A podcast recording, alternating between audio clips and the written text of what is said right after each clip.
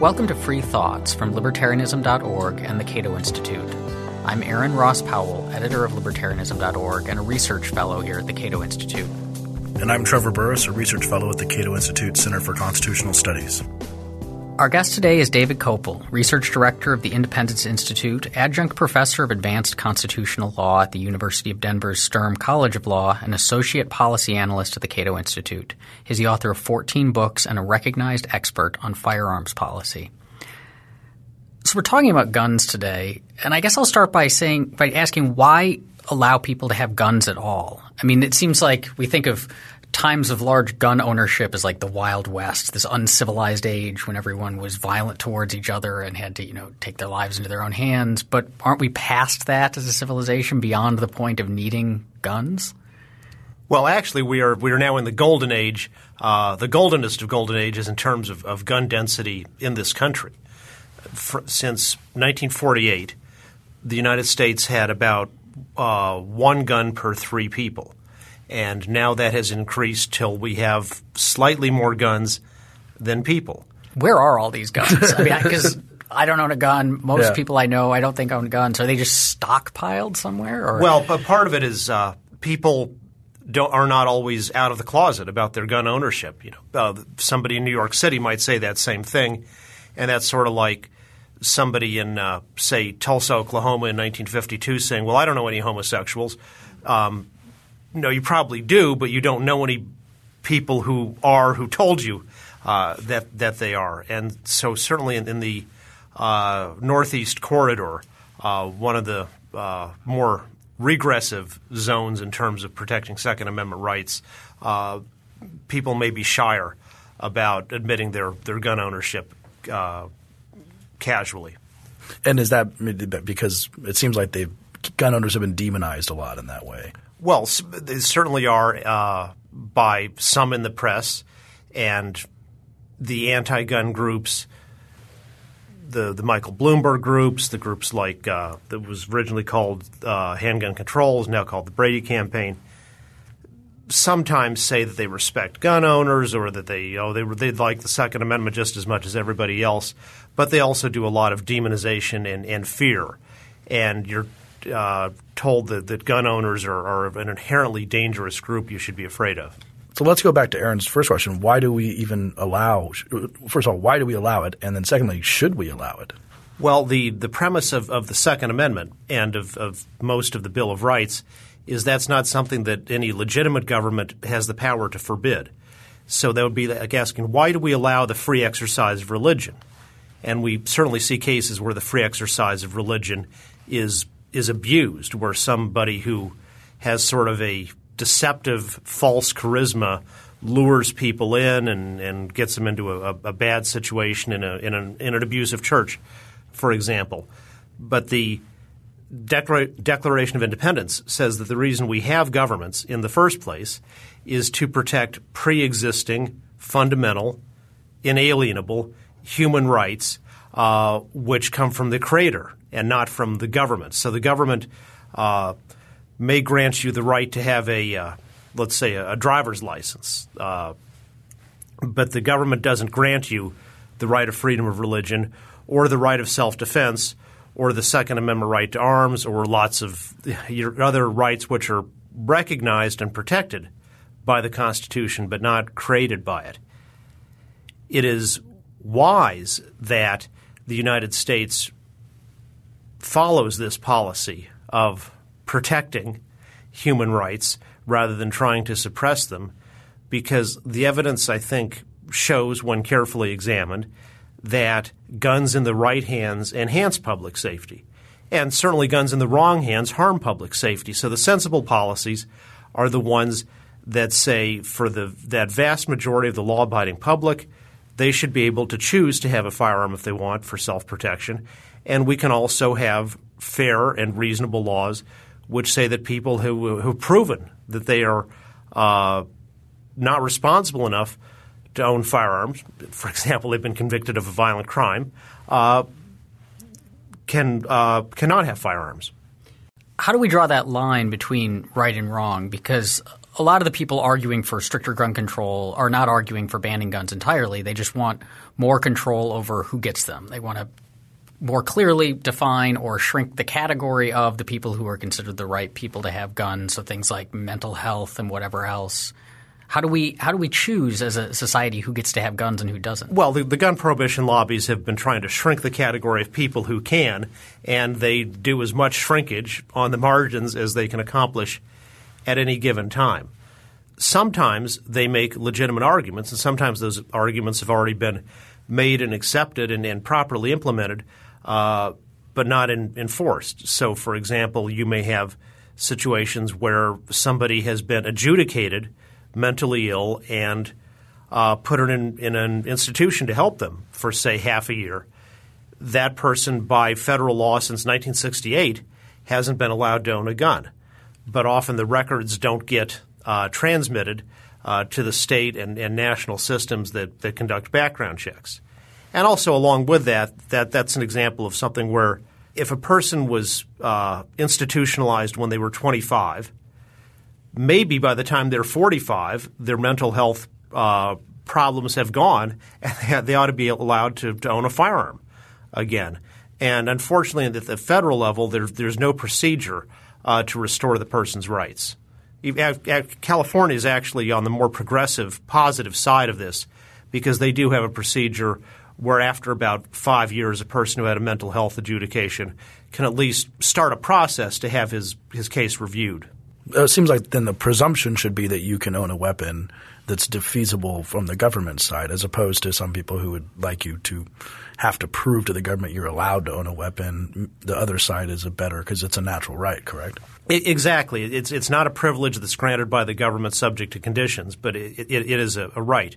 And which is not to say that in the modern United States it's impossible for there to be any kind of a process to, to go through it on the way to exercising that right, as long as that, that process is, is fair and accurate and expeditious. So I think the vast majority of people would say, well, when you go into a store to buy a gun and under the national uh, criminal instant background check system that we've had set up in this country since nineteen ninety-eight, they the gun dealer uh, contacts a state, the, a state point of contact of, you know, the state police or the F B I, and you can do a computerized records check on that individual quite quickly, within a matter of seconds when the, when the system is working properly.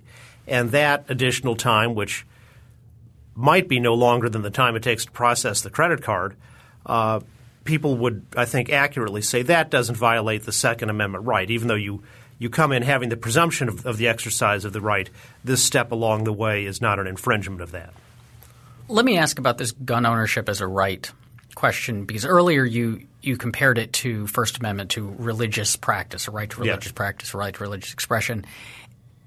And it seems like there's – I mean we can, we can distinguish those in, in some way. Like they're not quite the same because we don't te- – we tend to think of freedom of speech, freedom of conscience, freedom of religion as these really important parts of expressing who we are, of being the kind of people we want to be, of of personal autonomy that seems to go much deeper than gun ownership. We don't we don't tend to think of gun ownership as something as central to our sense of selves as our religious faith or our beliefs. Or perhaps even to add on to that, some people might grant that there's a right to self-defense in the sense of, you know, someone jumps on top of you and starts, you know, pummeling you, you can fight back. But how do you get from a right to self-defense to the right to own an assault weapon? There's a bridge there, right? And maybe an assault weapon is not as important as religion. Well, the, the right of self-defense was in the view of the, the classical philosophers. Uh, the most fun – John, John Locke, uh, Grotius, Pufendorf, and many, many others, the the most fundamental of all rights. It's the right to the integrity of your body. Being able to go to the church of your choice is a very important part of one's self, or to choose not to go to any church. But you can't make that choice if on Sunday morning, if on Saturday afternoon a gang of people came and beat you up and killed you. And likewise, the right not to be raped is a core right of individual autonomy, integrity, and choice. So self-defense almost necessarily has to be the most fundamental right of all, because it's it's if you if you don't have that, then it's impossible to exercise any of the other rights. Isn't this though what we have police for? I mean, this is this is the social contracts theory we tell, right? Is you know we we lived in this state of nature where everyone had to defend themselves from roving bands of marauders, but then we banded together and created this government so that we could then have the government protect our rights instead of us each having to do it for ourselves. So we we've got cops to protect us from the mobs and the rapists. Well, and sometimes they do, and it, it's great. And I uh, I think police officers, sheriff's deputies, and our, our law enforcement system in the country has a huge number of really hardworking, good citizens who do their best to protect people, but they're not around all the time. You know, when when somebody's burglarizing your house uh, and, and coming in not just to uh, take your iPad, uh, but to to assault you. You, that's fine. You can call the police on the phone, and they may come as fast as they possibly can. But the, the data we have from nine one one call centers in cities all over the country uh, for what they call their priority one calls, life is in danger, that that level, their highest level. Response times uh, on the average are in the, the best and most ideal cities uh, five or six minutes, up to twelve or fifteen minutes in some other cities. So you have that time when you're the first responder, you know, and that that's just a fundamental fact of responsibility. You know, the reason we I didn't go to medical school. I we have doctors, as we have police officers, people in society who are specialized and help us. And I wouldn't I'd much rather pay a doctor to uh, diagnose me and tell me what medicine to take in some situations than I, I would myself. But likewise with your your health care. You're also your own first responder. Uh, if you get sick in the middle of the night, you may have to take care of yourself immediately to stay alive long enough to get to the hospital in, in some kind of emergency. Whatever the situation is, the, the responsible adult has to be the first responder for himself and herself and, and the people in her care, like children and family, just by necessity. We don't have one police officer per person. You know. That's an interesting analogy. The uh, you should be able to tie a tourniquet on your own leg if in those situations, even if you're not a professional, and you have the ability to obtain reasonable reasonable tools of self-preservation in even a medical context, right? Exactly, and that that it's all back to that fundamental right of, of it's it's your body, and you, you have the right right and the duty to to control and, and protect it. Uh, let's go back to something you mentioned previous, which I'm sure many of our listeners have heard before, which is a, a core part of this. Um, more guns equals less crime, which is something that is said a lot. Uh, you, you mentioned it previous. A lot of people would say that just seems obviously wrong, and the only people who would it's say counterintuitive, that are, are right, to say the least. Yeah, so that, that the people out there clearly can commit crimes because they have access to violent weapon or at least more violent crimes. So how could it possibly be the case that more guns can cause less crime? Well, and it may not be that, that more guns up or down directly causes changes in crime. We have so we have about we have over three hundred million people in this country, and we have uh, over three hundred million guns. Now, suppose you, you change that drastically. Suppose we went from three hundred million guns to four hundred million guns overnight. You know, just all, all the guns multiplied like uh, uh, Trib- uh, a simple uh, multi-celled organism. You know, some some of them like clone themselves. Or the so tribbles in Star Trek. Is that what they're called? Exactly. Yeah. Or and imagine otherwise that they, they did a reverse thing, and so some of the guns merged with each other, and now you had instead of one guy who had three guns, now he has two. So we suddenly went down to having two hundred million guns instead of three hundred million.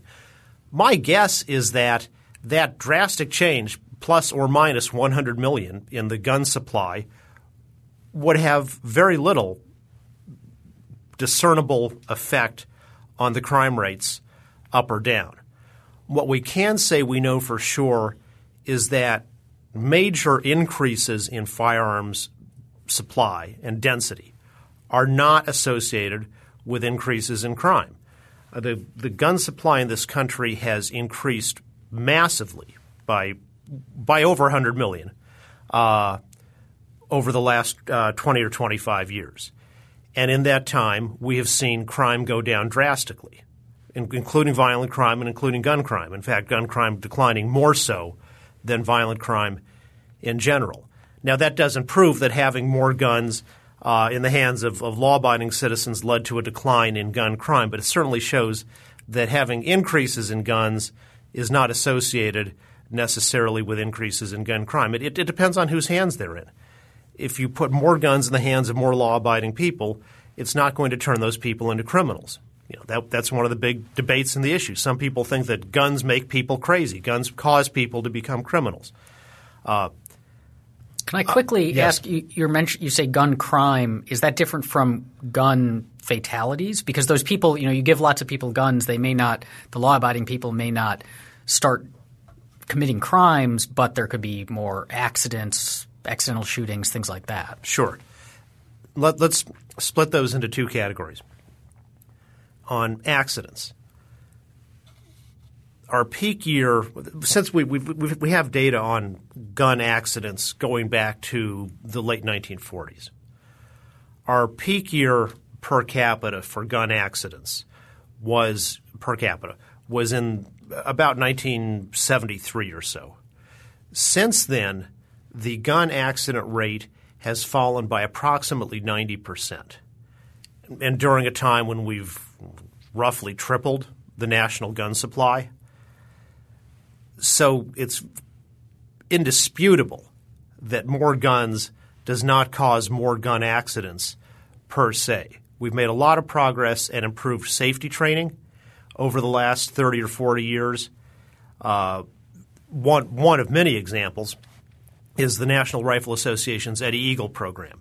Eddie Eagle is a character like Smokey the Bear who teaches kids safety. And Ed, Ed Eagle's been taught to literally tens of, of tens of millions of school children. And they have a characters dress up in the co- Ed Eagle costume, and they have coloring books and all these things. And it's a very straightforward message. If you see a gun, stop, don't touch, leave the area, tell an adult.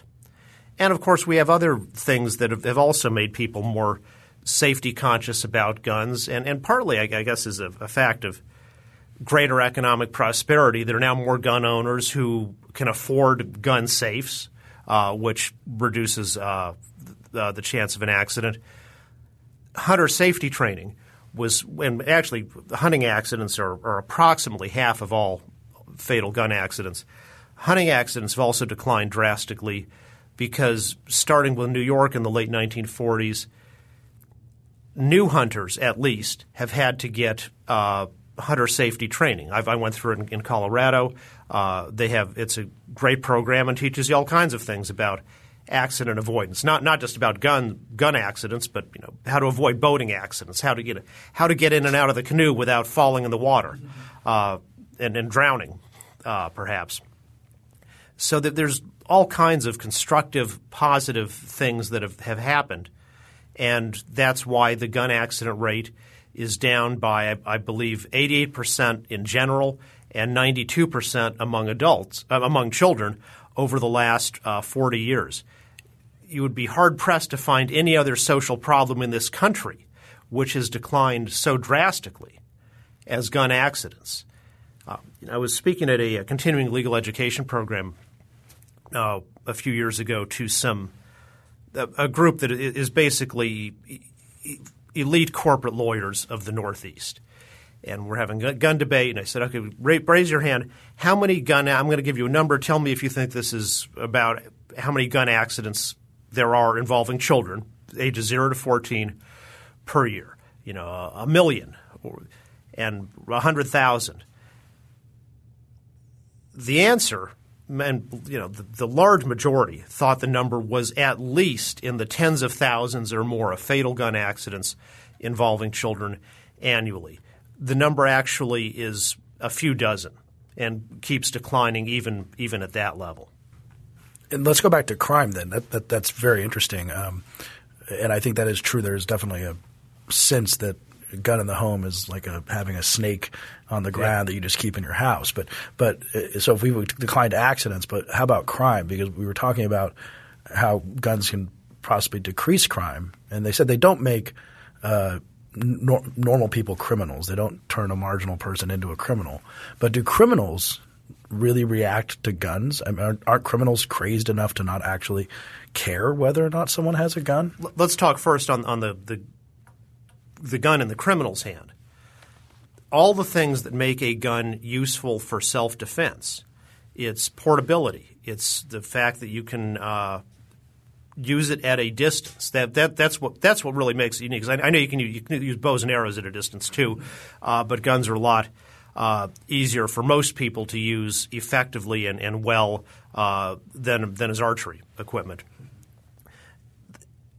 A gun in the hand can be harmfully empowering to a criminal. I mean, let, let's take a uh, scrawny sixteen-year-old who wants to get some money by robbery. Uh, maybe he can find an old lady walking down the street alone and he can physically threaten her and, and successfully rob her. But against a tougher target, uh, let's say a liquor store, uh, if he just goes in with demands his bare hands, money, with his, yeah, and man. with his yeah, and demands money. He could, with his bare hands, he could demand money from the old lady. Uh, he probably wouldn't succeed at that at the liquor store, but if he comes in with a gun, then that that changes the equation, and so he might be a more uh, likely uh, criminal. Yeah.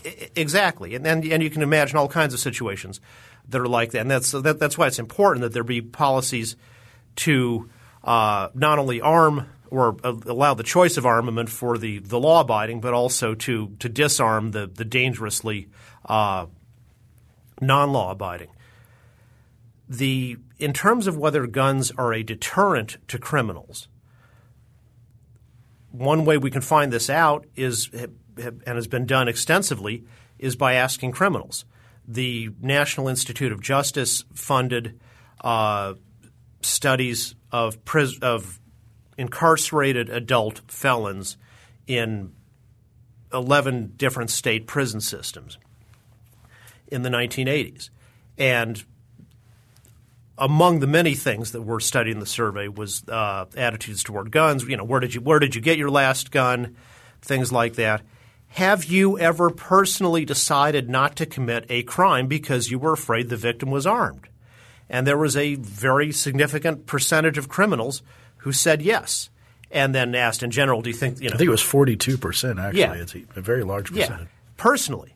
And then do you think criminals in general are reluctant to attack people they think might be armed? And you know, a huge majority said that.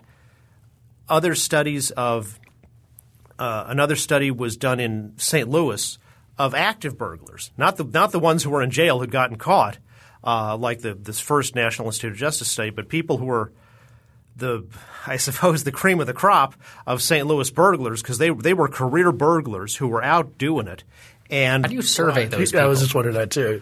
You, um, you guarantee them an- anonymity, I guess. But yeah. You've got to find them. You've got to find right? them first. Yeah. Well, that that's what uh, the that's high end. You call Batman to find Catwoman. It's the same type of thing. Yeah. Well, it's what high end. Some high end sociologists really have those skills, like like uh, good journalists, street reporters do.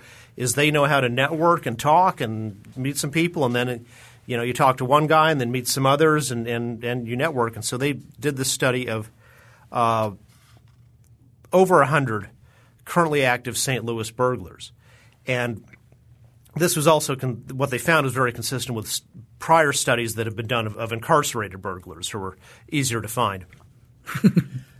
The American burglar's biggest part of the working day is casing the joint, is observing the potential target and making sure no one's home. And that actually takes way more time than getting in and out and taking the stuff.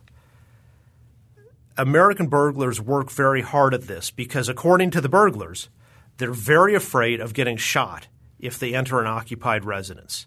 It is by far their largest occupational hazard, and the the the the risks of it are at least as high as the risk of getting caught and, and ending up going to jail, which you figure that if that's a deterrent, uh, I might go to jail. Well, I might get shot. It's an even more to, uh, uh, immediate deterrent. And that's one of the reasons why in the United States the our rate of when you have a, a burglary of a home, what fraction of those burglaries take place when the victims are at home? Well, in England, the majority take place when the victims are home because night, that time I'm thinking, right? Of course, yeah, sleeping. Well, yes. Well, yeah, they're most likely. If, if you want a, if you want a victim at home, you better chance of getting him when when once everybody's at least home for dinner.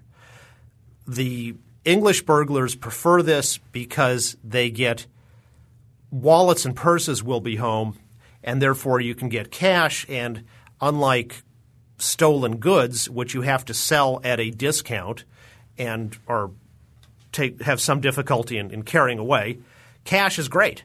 You know, you get one hundred percent of the value of the cash immediately.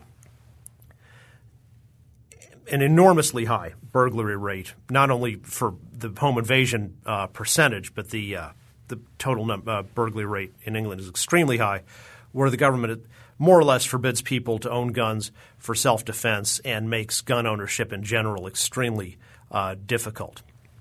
In the United States, the studies show that only a quarter or less of home burglaries are against occupied residences uh, because the bur- most burglars try to stay away from them because of their the occupational hazard of, of encountering an armed home- homeowner. Well, I think someone then would say, okay, uh, shotguns, we often hear this, you know, Joe Biden's favorite weapon, shotguns then, maybe even handguns, but that's okay. It's easier to own shotguns in Australia and other places too, Europe. Uh, but why, if we're going to have protecting people in their homes, do we need to give them these weapons of war, these assault weapons, these things that are only good for military purposes? How does that add to the home defense or self-defense equation? Oh, it, well, genuine weapons of war wouldn't, which is why, for example, uh, you wouldn't have a good Second Amendment argument to say, well, I would like to own a bazooka or a nuclear weapon or uh, a tank, a, a, tank uh, a large quantity of, of uh, poison gas. Uh, I, I, need, I need some anthrax for home defense uh, or, for that matter, according to the Supreme Court, machine guns. Or sawed-off shotguns. Machine guns meaning when you hold down the trigger, it releases a stream of bullets. Yeah, exactly. You, you press the trigger once and just keep your, your finger squeezed and bullets will come out continuously. Wasn't that what an assault weapon is though? No, that that is a deliberate lie invented by the gun prohibition lobby. It get, you can trace it back to a uh, memo by a guy named uh, Josh Sugarman, who now runs the Violence Policy Center.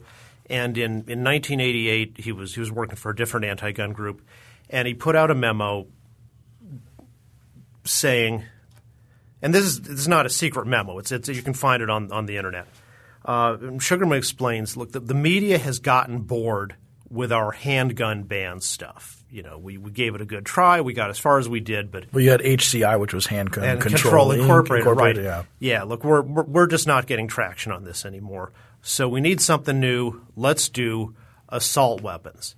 And as he said, the public and the press will think if it looks like a machine gun, it is a machine gun.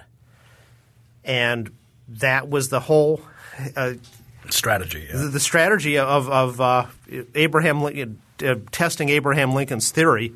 Uh, and he Sugarman certainly proved you can fool all of the people some of the time. And uh, for a while, he fooled he fooled a majority of the people uh, on this issue. But the fact that a gun looks like a machine gun doesn't mean it is a machine gun. You cannot, as a observer looking at a picture of a gun in the newspaper, see the internal mechanics which tell you whether it is a machine gun or not. A machine gun fire – so uh, the most popular rifle in the history of the United States is the A R fifteen rifle. Which is produced uh, by a variety of companies, right? Right. right. Originally, yes. Uh, came out in um, – introduced in nineteen sixty-four. So it's been around for quite a long time, extremely popular, very, very mainstream American gun. It is a semi-automatic. It fires one bullet each time you press the trigger. And you don't have to cock it in between the bullets. Well, that that that's right. And the, the concept of a semi-automatic, which ejects the empty shell casing using uh, some of the bullet energy from the gunpowder explosion and then loads a fresh round into the chamber, that's been around since the eighteen nineties. Semi-automatics are today eighty-two percent of all handguns that are produced uh, in the United States and are a large fraction of rifles, one of several popular rifle types. So the fact that a gun is a semi-automatic uh, means it's using a technology that is now uh, roughly one hundred, about one hundred twenty years old, uh, not some kind of new, fancy, uh, high-tech idea, just a continuation of, of something that's been with us a before anyone listening to this podcast was born and probably before their grandparents were born. That's how old semi-automatic technology is. But yeah, some semi-automatics look like automatics. All the difference in the world, I mean, between an automatic and a semi-automatic, because I you know, uh, one, once said in an oral argument to a court on, the, on this issue, which the judge I think found amusing, you know, there's a difference between, Your Honor, if, if I called you a wit versus if I called you a half-wit. So the difference between automatic and semi-automatic is enormous. And, and American law has always consistently, at the federal level, almost always, uh, said, yeah, machine guns are one thing and other guns are a whole other thing. The guns that fire one bullet every time you press the trigger, we're going to put them in one category, and the guns that fire an infinite number of bullets as long as you keep the trigger pressed, we're going to have a separate category for them.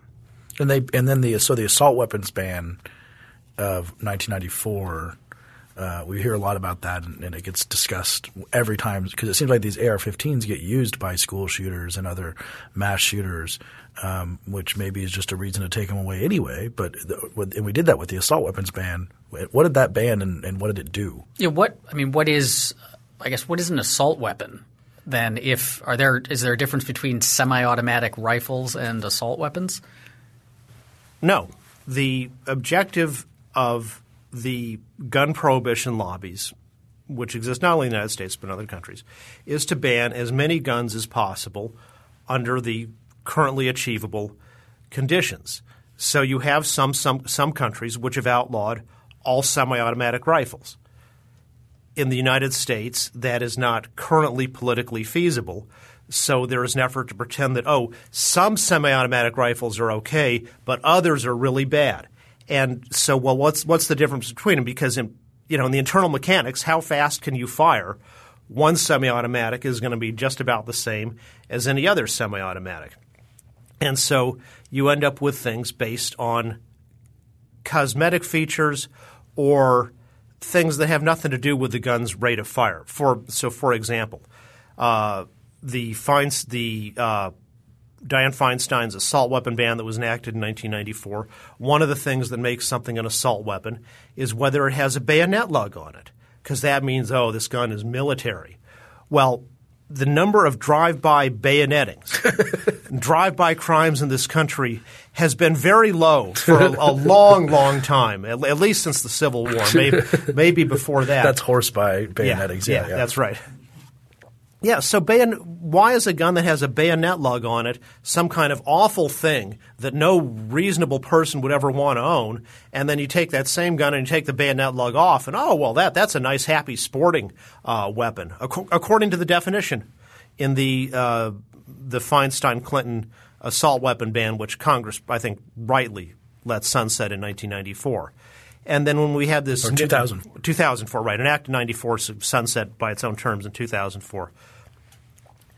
New York, Connecticut, where uh, the governors and Michael Bloomberg exploited the Newtown murders to try to ram through uh, successfully gun, gun ban legislation.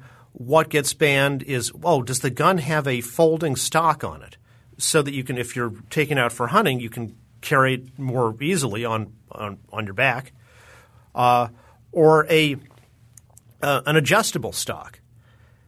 Lots of guns these days now have an adjustable stock. A long, the stock on the long gun is the part that you hold up against your shoulder to secure the, the gun and have a, a solid point of, of contact for, for steady aim. Well, not everybody in this country is the same height or has the same arm length. So manufacturers have been making stocks adjustable these days more and more so that if you're a six foot six inches tall, you would have the stock be longer because your arms are longer for the proper fit. And on the other hand, if you're five foot three, you would have the, the stock be shorter. And that, according to Connecticut and New York, is some terrible thing that transforms a nice semi-automatic gun into an evil assault weapon. So the definitions are utterly irrational, and they make sense only from the point of view of lobbies that say we want to ban as many guns as we can. How much – how inclusively can we write this definition? Even in New York today, we still can't ban all semi-auto, semi-auto rifles, so we'll just define what we call an, an assault weapon as broadly as we possibly can, and all the better if, as in New York, uh, the governor forces the spineless legislature to vote on the bill before they've even read it. It seems like you hear this a lot because one of the things that I've heard them say, say, well, why are we banning guns that are used responsibly ninety-nine point eight percent of the time, and they often say it's a start, almost as if yeah. you know, showing their hand that, that they want to get rid of all of these guns. And do you think that that's true? Do you think that despite them maybe saying sometimes that we don't want to ban all guns, do you think that many of the prohibitionists actually do want to ban all guns? Their, their logic has no stopping point. But I could also, I would also say that if you – I, I've met a lot of the, the folks in the gun prohibition lobbies over the years, and some some do want to ban everything eventually, although no, they recognize they might not get there within their own careers. And others sincerely would not, and they would think that, oh, there's there is some category, and there they might not have an exact definition, but they think, think there's there's at least some category of nice gun, you know, rifles and shotguns for hunting that, that people ought to be allowed to use to have under at least some circumstances. But what we, what we see in other countries is there's never any the, the an individual anti-gun lobbyist might be satiated, but the movement itself can never be, because as long as you you have some uh, famous atrocity. And so you crack down on gun owners, on law-abiding gun owners, and, and ban a larger category of guns. Okay, well, that, that keeps things satisfied for a few years, but then there's some other crime, and you know, or, or an accident or whatever. And so then there's this new thing. Well, we have to do something. Okay, well, we've already banned uh, A, B, and C, so now it's time to ban D, E, and F. And, and you just keep on going. And they're uh, so that that's why I think the – the pro-gun groups are right to say we are not going to accept the banning of anything else, period. That that they draw a line in the sand on that. You know, the, there's this media myth that the uh, you know the N R A, which is by far the most influential of the, the pro-Second Amendment lobbies, uh, they never compromise. They're totally hardcore and all that. And that they opposed everything before, right? Right, which is – and that's just wrong. Right?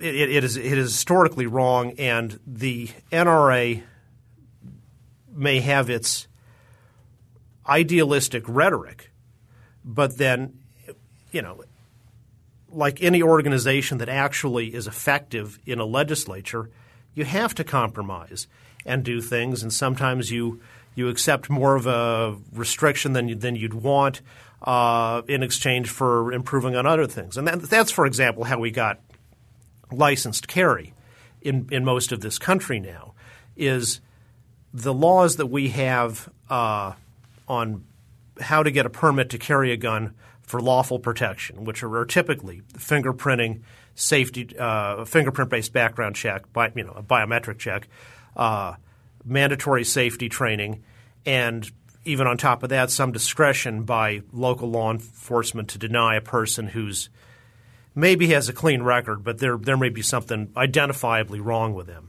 The town drunk or something like that. Exactly. The town drunk or the, the town nut who's – you know, the, the naked guy who sits in his lawn chair screaming about the Martian invasion all day but has never been committed to a mental institution.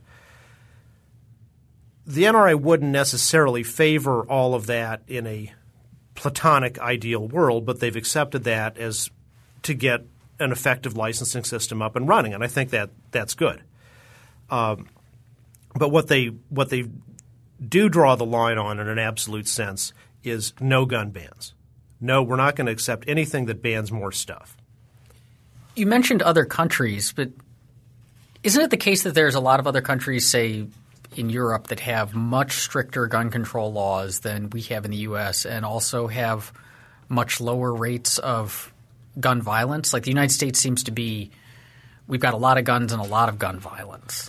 Well, yeah, and of course that that's the, the, the frame that the uh, the gun prohibition groups want you to, to, to say that in. If you are attacked by a rapist who has a gun, is that – what's the difference from being attacked by a rapist who has a knife or three rapists who have their hands and feet and, and beat you up and severely injure you? England, and especially Scotland, is a much more violent country than the United States these days when you look at total major violent crime, the, the four, the four, four classic categories of homicide, rape, aggravated assault, and robbery, robbery being an in, in-person confrontation uh, for the taking of money. Now, in nineteen twenty-five, you could say yeah, England had a, a much lower crime rate than the United States and had much more repressive gun laws. Today, England's gun laws have gotten vastly more repressive than they were in nineteen twenty-five, and its violent crime rate has skyrocketed. So it is a – for total violent crime, it is a much worse place than the United States. Its, its gun homicide rate is lower, um, but it is not a more – it is not a more – it is certainly not a safer society at all. And then you add on top their, their burglary problem, which doesn't – Is is not counted as, as as major violent crimes, although all, often burglaries do lead to, to violent crimes against people in the home. But the lethality rate, that might be important too. We might want to – you say, okay, people – we would rather have assaults with knives than guns, right? Yeah. In, in terms of lethality. So maybe they, we, they've solved one problem of having more people robbed but fewer people dying from it. Yeah, and, and that's essentially the argument of, of uh, Franklin Zimring. Uh, one of the most eminent American criminologists uh, and really the – going back to the late nineteen sixties, sort of the intellectual founding father of uh, pro-gun control social science research. And, and, and Zimring is, is certainly not a junk scientist or anything like that. And, and he's got a book on that called Crime Is Not the Problem, which is – he says don't don't think so much about the crime rate. Think about the lethality rate. And if we can just have more bar fights that end in knife brawls instead of shootings, that would reduce our homicide rate. And he has a point on that. The, the people if, – if, if you want to avoid getting shot, one of the th- top things on your list should be don't go to sketchy bars on – late on weekend nights, get really drunk, and then get into confrontations with similar people. There's a lot of homicides and knifings and shootings and other things that, that, that come out of those kinds of situations. And he's absolutely right that if, if you had those – if we had more knives and fewer guns in those situations, it would reduce homicides. The question is how are you going to go about doing that without – You know, if you ban, if you had a magic magnet that took all guns away, that would do it. We haven't invented the magic magnet yet. But failing that, the problem is the kind of folks I mentioned who get into these confrontations with each other are the ones who are least likely to be affected by the laws. You know, every state in the country, it's illegal to be in actual physical possession of a gun, like you know, wearing it on your body while you're intoxicated. Well, they were already breaking that rule. And they are the people who have the easiest access to the black market. And the fact is with the, the gun supply that exists in this country and with the ease of homemade manufacture of guns, a black market is very likely to supply at least all of the – exactly the kind of people you would prefer to disarm first in the, the Zimring scenario. You know, there's a lot of talk these days about three D printed guns, and we'll see what happens with that. But the fact is you, you can manufacture – if you know how to run a home – machine tools at home, it is possible to build functioning guns. And around the world, West Africa, Ghana, Philippines, Micronesia, there are people who are building large numbers of guns under conditions a lot more difficult than, you know, the guy – they are they are so far below what the average guy who, you know, has some machine tools in his garage can accomplish. I mean, they're they're using fi- you know, literal wood fires uh, to, to heat the metal and things like that, and building effective firearms. And in those countries as well, it all depends on who has the guns. In, in some of these countries, the well, you know, the government bans guns because they're uh, authoritarian and, and don't want any tribes other than the whatever tribe is running the country to have any power. And in some of these places, they see people build guns and they use them for hunting to to feed their families. In other places, people use guns for uh, negative purposes. Well, it seems like most of the people who would most of the people who would start building guns would probably be on the criminal side than on the law-abiding side. Well, let, let's say if you, yeah, in the United States, sure. If you have in a, Ghana, I'm saying. I mean, well, uh, most of the people who are going to Christian churches in Iran are and, and China are uh, maybe criminals too, in the sense that the government's outlawed something that's a fundamental human right, and people are evading that. But I don't think that's a true crime. Let's go back to mass shootings, which usually are the things that catapult the gun issue into into the media, into the public eye. And and you hear a lot of discussions of gun-free zones and making sure that we have gun-free campuses and making sure that we don't allow guns in these areas, or, or, or trying to get rid of certain weapons. In terms of mass shootings, how does that affect the debate? How should that affect the debate, and how can we best deal with mass shootings? Well, mass shootings like Uh, political assassinations, you know, President Kennedy and then Martin Luther King and Robert Kennedy in, in the nineteen sixties, these are the, the core drivers of the political success of the gun prohibition movement.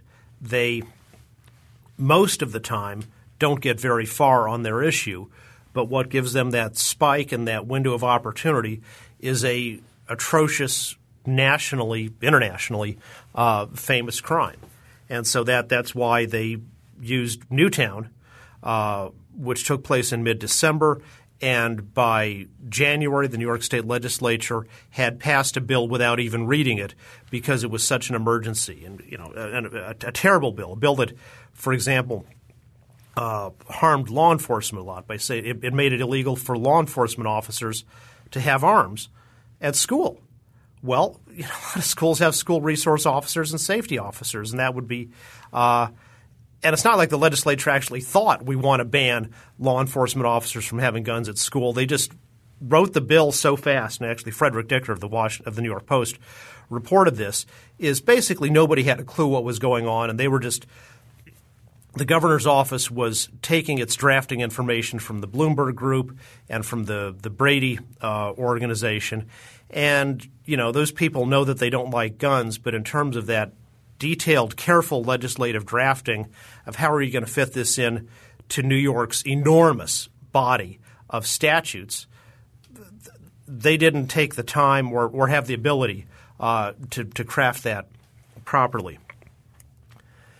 Gun-free zones, I think, are fine as long as they really exist. So let's let me give you an example of what I think is a proper gun-free zone.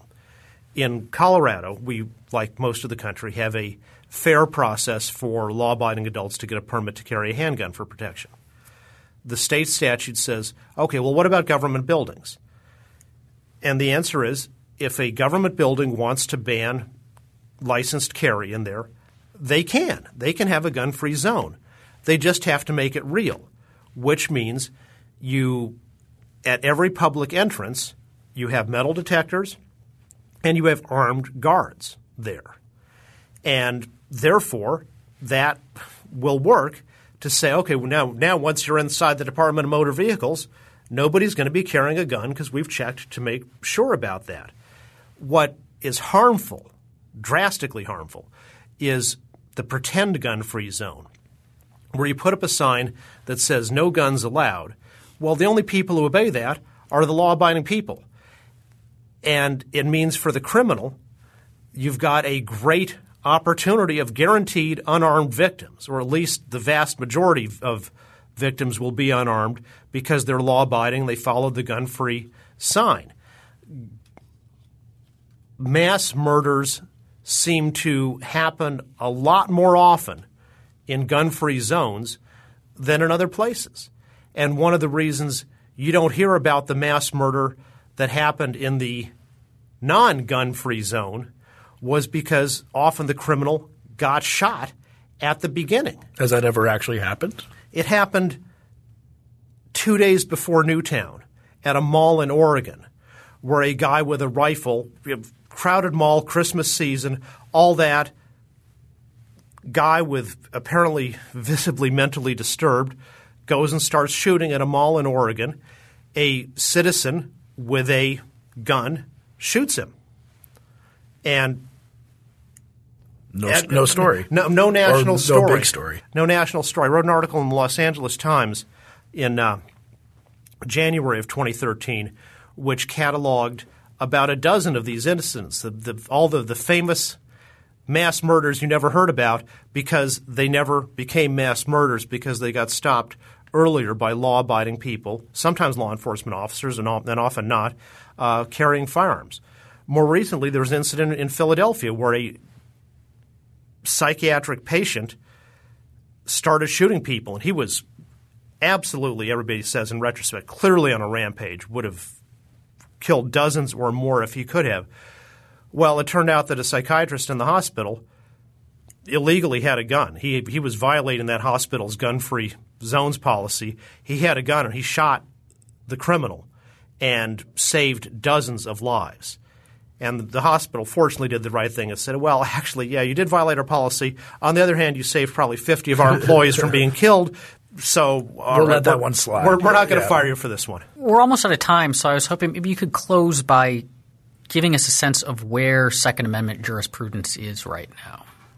The lower courts are working on adjusting to the new world of uh, the Heller and McDonald decisions from the Supreme Court, where the Supreme Court said, hey, you know, that, that that thing that comes after the First Amendment, that's really part of the law too. And you've got to follow that. And as Justice Alito wrote in McDonald, the Second Amendment is not a second-class right. It is as fundamental as the other rights in the Bill of Rights, including the First Amendment, and courts should treat it with equivalent respect. That doesn't mean every First Amendment rule applies to the Second Amendment, but it means you that, – that's the judicial attitude is when you when you hear a freedom of religion case, you start off by thinking, oh, religion's really important. That That's an important American value for people to have freedom of that. I as a judge am going to look carefully at the law uh, rather than just uh, lazily accepting a government's justification for it, which which might not necessarily have much uh, factual or logical support. Some courts have followed what the Supreme Court has said, and that means they've taken a rigorous and serious look when gun laws have been challenged, and sometimes they uphold those gun laws because the laws properly pass the tough but not impossible tests that exist in our jurisprudence for having regulations or restrictions on constitutional rights, and other laws the courts have said fail. Those are the good courts. There have also been some bad and lazy courts which are just uh, recalcitrant, as some judges knew that Brown versus Board of Education was the law of the land, but they were not exactly enthusiastic uh, about making it apply within their jurisdiction. And we we have a, a wide we have so we have a variety of uh, judicial responses. Are you hopeful, though? It's a generational thing in part. Federal judges are not on the cutting edge. They're not designed to be. They're not on the cutting edge of social change and new attitudes. You know, so for the the fact that a bare majority of the Supreme Court ruled in favor of the Second Amendment being a real, existing, actual right in two thousand eight came long after – well, the American public had always thought the Second Amendment was a real individual right. And even in the elite academic world, that that idea, which was sort of widely accepted in for much of our country's history, but then be, became uh, anathema as of say nineteen seventy-five, the academic world had, had long since returned to recognizing that the Second Amendment guarantees some kind of meaningful individual right, and the Supreme Court came along last, not leading. And I, I don't think the courts want to be the, the vanguard of social change uh, these days, but they rather reflect the consensus that's already emerged. So you have some federal judges who came of age in, in you know, law school in like nineteen seventy-three, when if you were in constitutional law class and somebody raised their hand and say, well, professor, uh, what about the Second Amendment? And the professor would mock you. Oh, everybody knows uh, that's just a collective right. Uh, really, what case says that? I don't know, but what are you, some kind of right-wing crazy nut? You know, maybe we'll kick you out of school, except we don't have policies to kick mentally ill people out of school. Yeah, we're, we're going to change that. Uh, you know, you, you couldn't even discuss it uh, legitimately. And and now, of course, you, you can in law schools. So well, and you have courses on the Second Amendment. I've, I'm co-author of the first law school textbook on the Second Amendment. So, uh, you know, look, look at women's rights. Ruth Bader Ginsburg's the first textbook on women's rights as a topic worthy of being examined in law school came out in nineteen seventy-one. Uh, you couldn't have said, you know, uh, you couldn't have made uh, women's rights arguments, which are now very mainstream in constitutional law, in law in a law school in nineteen thirty-three, or you would have gotten mocked, just like making Second Amendment arguments in nineteen seventy-three. So, but over time, the judiciary will change, and we will have a new, more progressive, pro-rights, hopefully, uh, judiciary that comes along. But in the, in the meantime, there, there's plenty. There are plenty of good judges who are conscientiously trying to follow Heller and McDonald, and that sometimes uh, leads to the more uh, inappropriate anti-gun laws being recognized as unconstitutional. Thank you for listening to Free Thoughts. If you have any questions or comments about today's show, you can find us on Twitter at Free Thoughts Pod. That's Free Thoughts P O D. Free Thoughts is a project of libertarianism dot org and the Cato Institute and is produced by Evan Banks. To learn more about libertarianism, visit us on the web at w w w dot libertarianism dot org.